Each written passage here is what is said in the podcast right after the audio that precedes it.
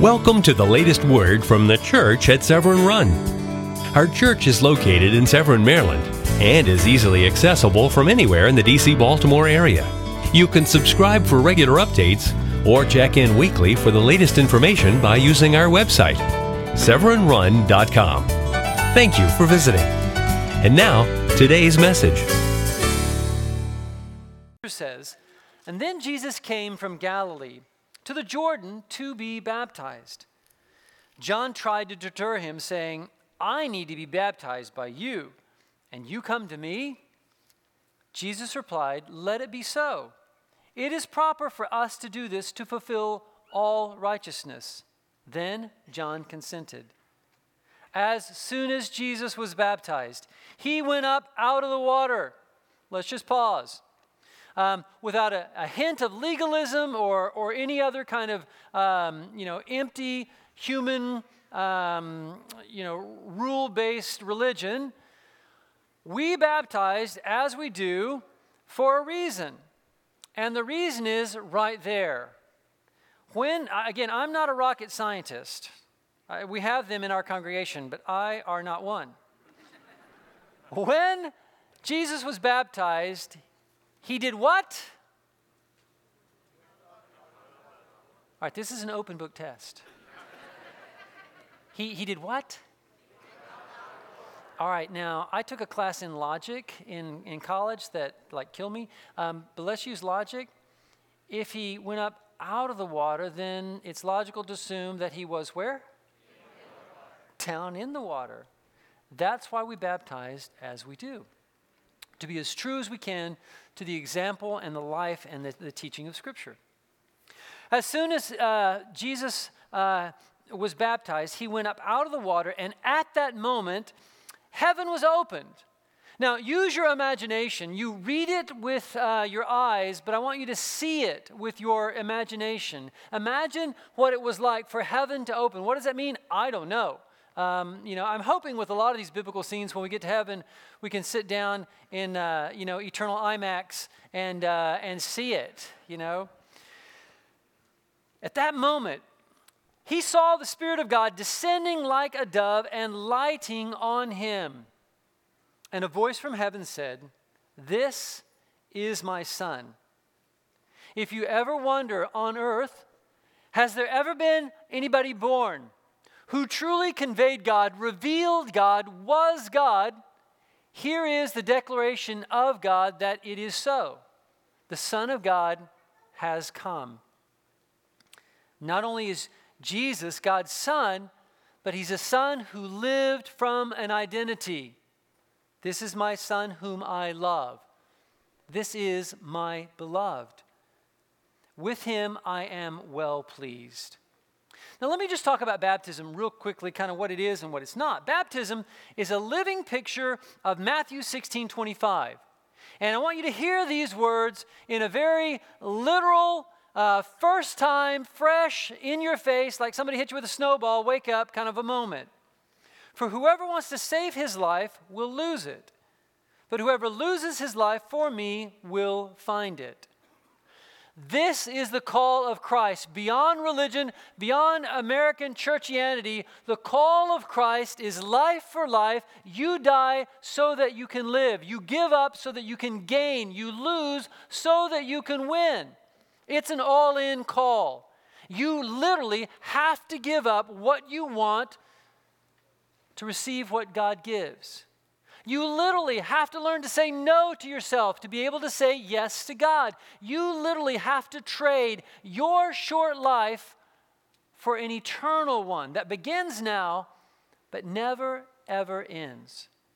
You're going to have to give up the temporary illusion of the world's broken sexuality for the sake of a wholeness that is better. You're going to have to give up the short-term gains of being a liar to be somebody who lives the truth. You're going to have to give up the shallow seeking of human approval to live under the approval of God. God honestly expects you to give up your life. And in baptism, we symbolize we are buried with Christ in baptism. Jesus was crucified, and then he rose again. But there could have been no resurrection without a crucifixion.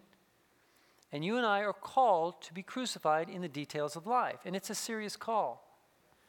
We're called to give up this life in the world. Let's just say that your life on planet Earth is represented by this. This is a timeline of your life on planet Earth, okay? Seems long. It really, really does. But when you get to be ancient my age, it really starts speeding up.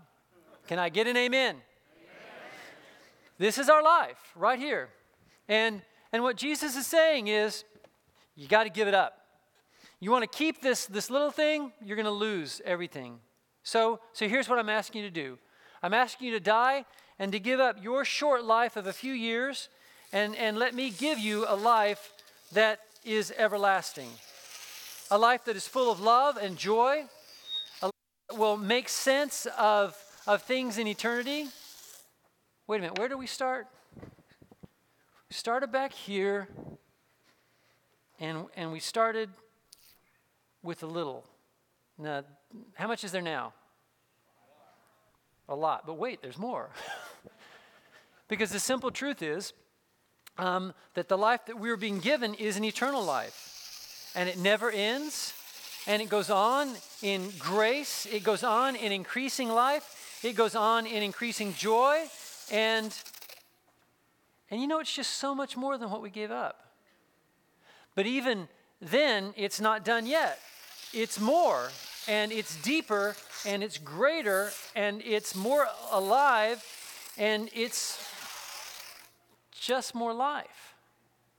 Now, I've got enough tape if anybody wants to you know, doesn't get the point. We can take it all the way around the auditorium, and then probably again. But the point is that we're honestly being asked to give up a moment, a blink, a flash, a strike of lightning in the span of time. We're being asked to give up what is so short for what will never end. Baptism is a statement about that kind of surrender. It's a serious symbol of a lifelong commitment. You know, it's kind of like a wedding. Baptism doesn't save you, and when you go into that water, it's the same as in your sink or shower. But it is a symbol that Jesus commanded us to declare to the world that we are not embarrassed, we're not ashamed, we're not afraid to be known as Christ's followers. And it's kind of akin, really, to a wedding ceremony. I've shared with you before that people often, you know, basically want to use me as a prop in their Martha Stewart day. You know, it's really not about life together. It's about staging an event. And it's kind of crazy, you know, how much sometimes we spend on this one-day event.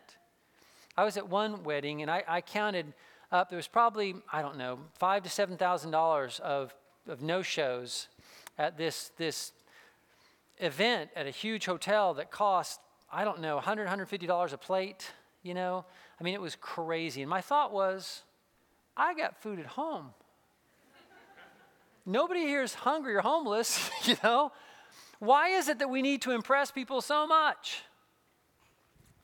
And when the focus is all on the day, we're missing the focus on the life.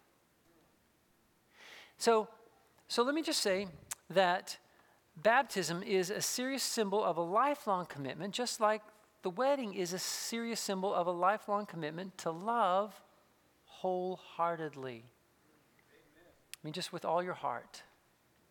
It's something that means nothing unless it means everything for life.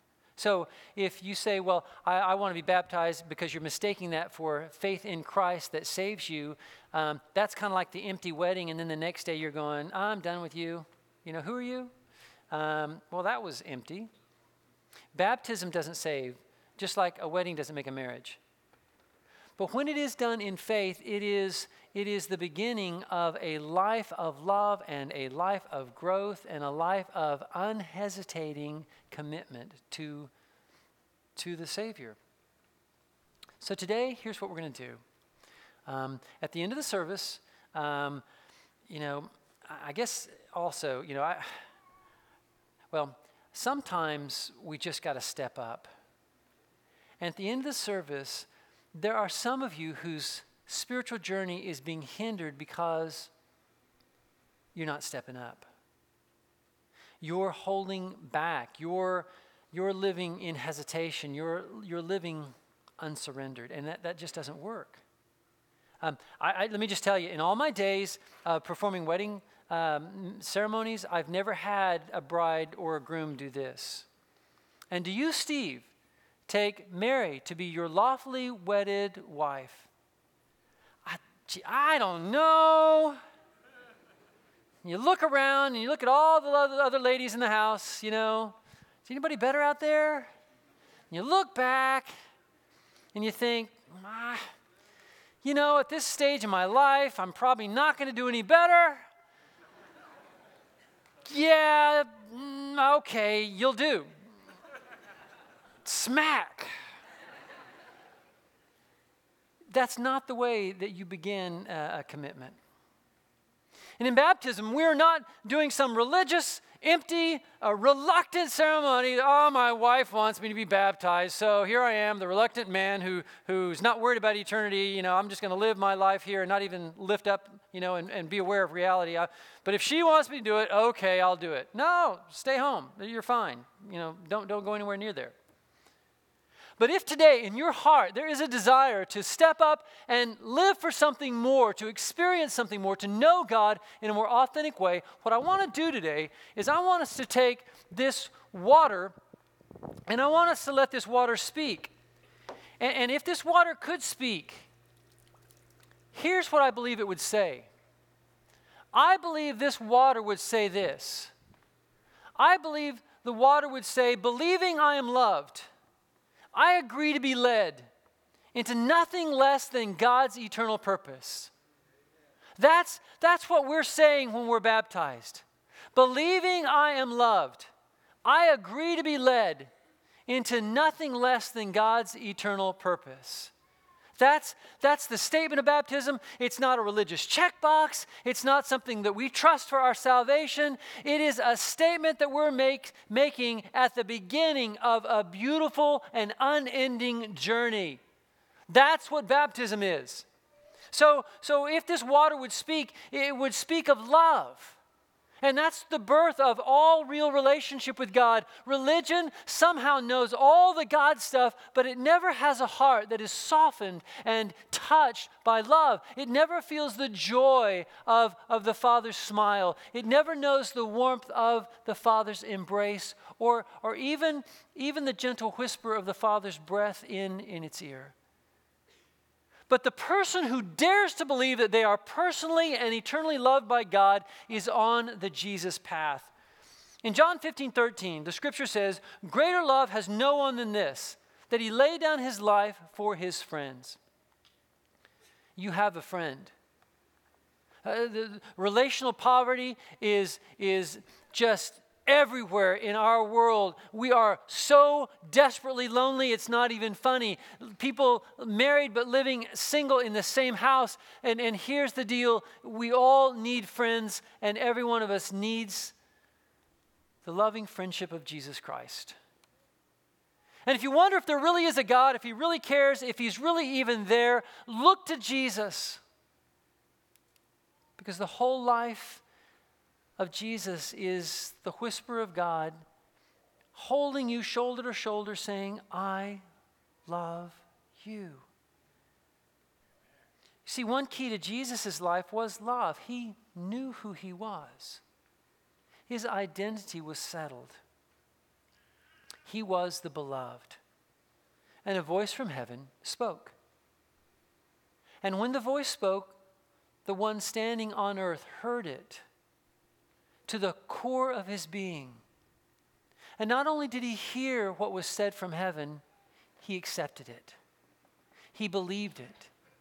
He built and lived his whole life on the truth of these words. This is my beloved Son, And so Jesus, the rest of his life, he didn't live for the approval of men, the applause of people, like, some kind of a religious circus. He lived from a secure identity as the beloved of God. He knew who he was. Do you know who you are? You are the beloved daughter of God. You are the son that God wants to spend eternity with. You are not unacceptable because of your sin. You are not flawed. You are not ugly. You are not rejected. You are not hopeless. You are not fated to fail. You are invited to accept your place in the Father's family. But he loves you and will not force. You cannot force love. It has to be wanted. It has to be given. And in baptism, we're believing that we are beautifully loved. And the truth is, like Jesus, we have to begin with an identity of love. And if love is far from your heart, then that's your first step today of faith. I don't care whether you feel it, you have to faith it that you are loved, that you are known and that you are wanted. Jesus knew he was loved until our identity is settled in looking in the face of Jesus. We're going to live our whole life as exhausted posers, performing for people like a seal in a circus, exhausted posers, and our lives are going to be filled with pain because people can't fill you. And no matter how much you tap dance and how many plates you spin, it will never, ever be enough. And the knife will come, the wound will fall, and what you trusted in will fail.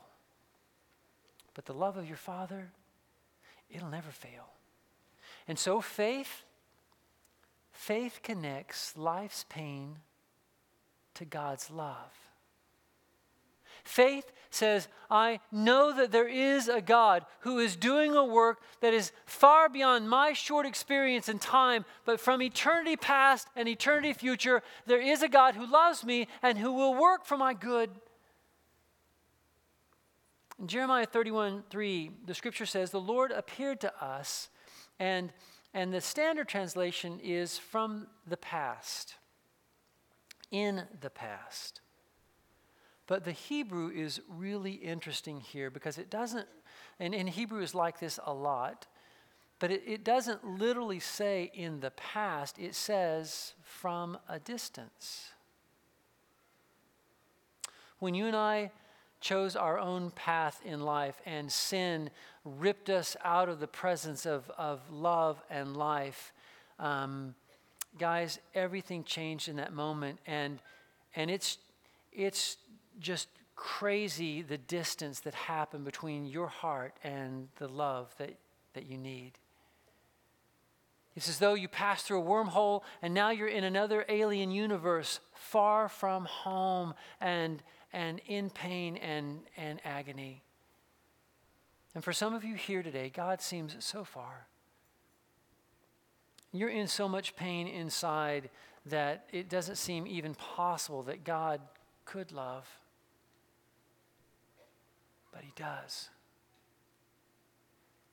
And today I'm inviting you to make the choice not to live on the basis of what you see with your human eyes, but what you see with your heart. That you would dare to believe that you are deeply and eternally loved. That it would make the eternal journey from 18 inches from your head to your heart, and there that your life would be touched and changed, and that the distance that is keeping God so far away would be bridged. The Lord has spoken through the distance, saying, I have loved you with an everlasting love, and I have and am drawing you with loving kindness. Faith refuses to leave God's love in the distance. So believing I'm loved, baptism says, I agree to be led. A simple reminder that I want to offer you this morning is that God has a will and a plan for your life. He really does. You see, our way is death walking. But Jesus' way is about coming into life evermore. And when he asks us to lose our life, he's inviting us to be free, because we'll never be free until we are free of ourselves. In John 10:27, Jesus said, "My sheep listen to my voice. I know them and they follow me." In John 1:43, the next day Jesus decided to leave for Galilee. And I love what the two words that are next, because they are two words that describe your life, except you just have to insert a different name. "And finding Philip, he said to him, 'Follow me.'" Put your name in there. Because that's the truth of what God's love is doing right now. God's love is seeking to find you, not in a place where you can keep him at a safe distance from the reality of your life in your head, but in your heart. You're agreeing to be led. Just like the husband and wife who really love each other on their wedding day, totally, wholeheartedly agree to do life together. And it's not a, "Will you, Drew, take Marcia to be your lawfully wed wife?" It's not a, "Oh, mom says I need to be married, so yes," you know. It's a wow, and a yes, and a, "This is awesome. God, I can't believe you did this." And when we say yes to Jesus, there is no reluctance. When we say yes to Jesus, we are agreeing willingly to be led by God, no longer to live a self-led life that leads to death. Proverbs 14:12. "There is a way that seems right to a person, but in the end it leads to death." And so when we believe and follow, what we're doing is basically we're rejecting the world's way, which says, "I follow me. That's what I do. I follow me." And we're hearing Jesus say, "No, no, no, no. Give up your life. Die to yourself." And what we're saying with a whole heart in baptism and in the rest of our living is no, this is not the way it's going to work.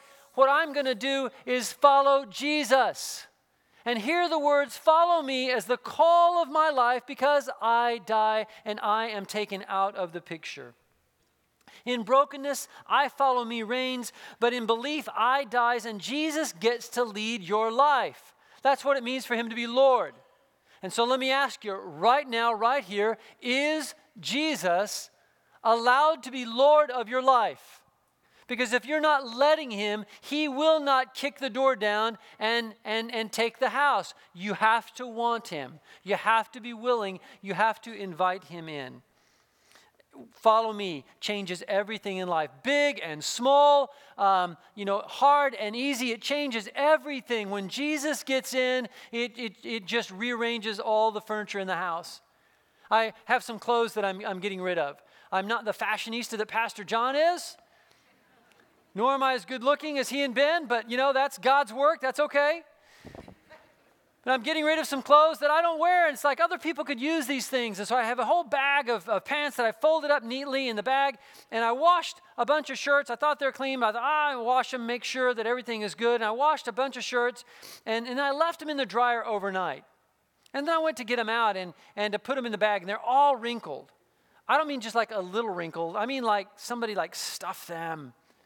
And I'm thinking, here's my natural process. Well, they're clean. I'll just put them in the bag for these people. And then I heard the words of Jesus. "Inasmuch as you do it to the least of these, you do it to me." You're giving me wrinkled shirts? No, Jesus, I am not giving you wrinkled shirts. Jesus, I'm taking every one of those shirts out, and I'm ironing them, and I'm putting them up on hangers, because they're for you. We follow Jesus in the details, in our finances. We follow Jesus in every area of our life. And in baptism, the water turns into words which say that believing I am loved, I agree to be led, and I will be led into nothing less than God's eternal purpose. Nothing less, nothing less, nothing less than God's eternal purpose. You see, saved people serve people. And from eternity past, you have been called to step up and pay the price to do God's will, to unbreak or redeem a broken world. You were not saved to sit. It's not about you. You have been given a purpose. On planet Earth, God has dreamed of how you can impact the broken world, how we can be a community that changes the community beyond these walls. Your plan, your life has a plan behind it that is a great adventure. It is noble. It requires courage. It will require telling a great story with the living of your life. And the scripture says in Ephesians 2:10, we are God's workmanship, his poema, his masterpiece. And we were creatively created, to be redundant, beautifully created to do good works, to do a life of living love, which God prepared in advance for us to do. In baptism, we are agreeing to live a life that has a larger purpose than our own pleasure, comfort, convenience, and adoration. In baptism, we are joyfully agreeing to live Jesus' agenda, redeeming the world regardless of the cost. And in baptism, we're turning the symbol of the water into the living of these words, which Jesus lived in Matthew 26, verse 39. When he gathered his disciples the night before he was crucified. None of us here are going to be crucified physically. ISIS is doing that all over, their broken world.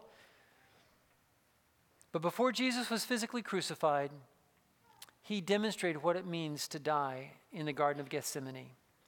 And he got down on his knees and he sweat drops of blood, and this is what he said.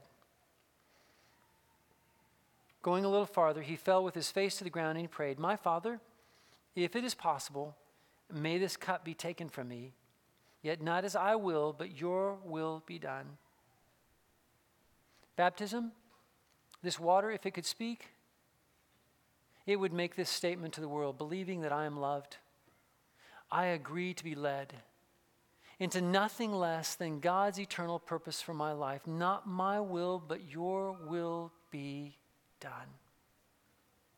Right now, with courage, I'm going to call you to live loved, to live free, and to live purpose.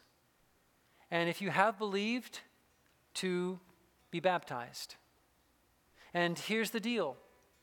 I don't want to make it easy for you in these moments. Actually, guys, I'm going to ask you to turn the lights up just a moment. Just turn them up a little bit.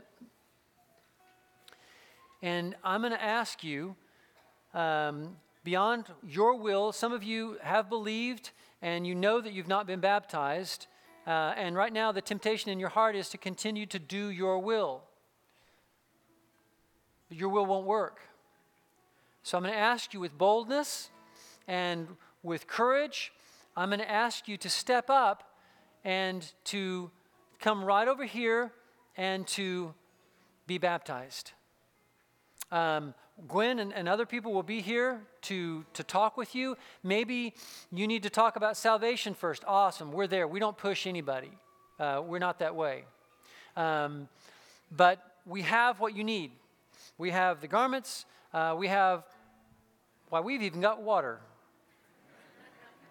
No excuses. And it is warm. No excuses. Today, if you want to follow and obey and be baptized, then I'm going to ask you to do so right now. I'm not even going to ask you guys to stand up, but if you want to be baptized, I'm going to ask you to stand up and come forward. I know it's hard. I don't care. Is there anybody who will do that? We're going to cheer for you. We're going to yell for you. We're going to clap for you. Is there anybody here who wants to have that conversation? Come on, I know it's hard. Come on, right now. The rest of you stand up, please. Anybody else? Anybody else? Thank you for joining us today at the Church at Severn Run. Please visit our website at severnrun.com for church service information, staff directories, or for prayer requests. And if you're in the D.C. Baltimore area, we'd love to have you join us at 8187 Telegraph Road in Severn, Maryland. We look forward to worshiping with you.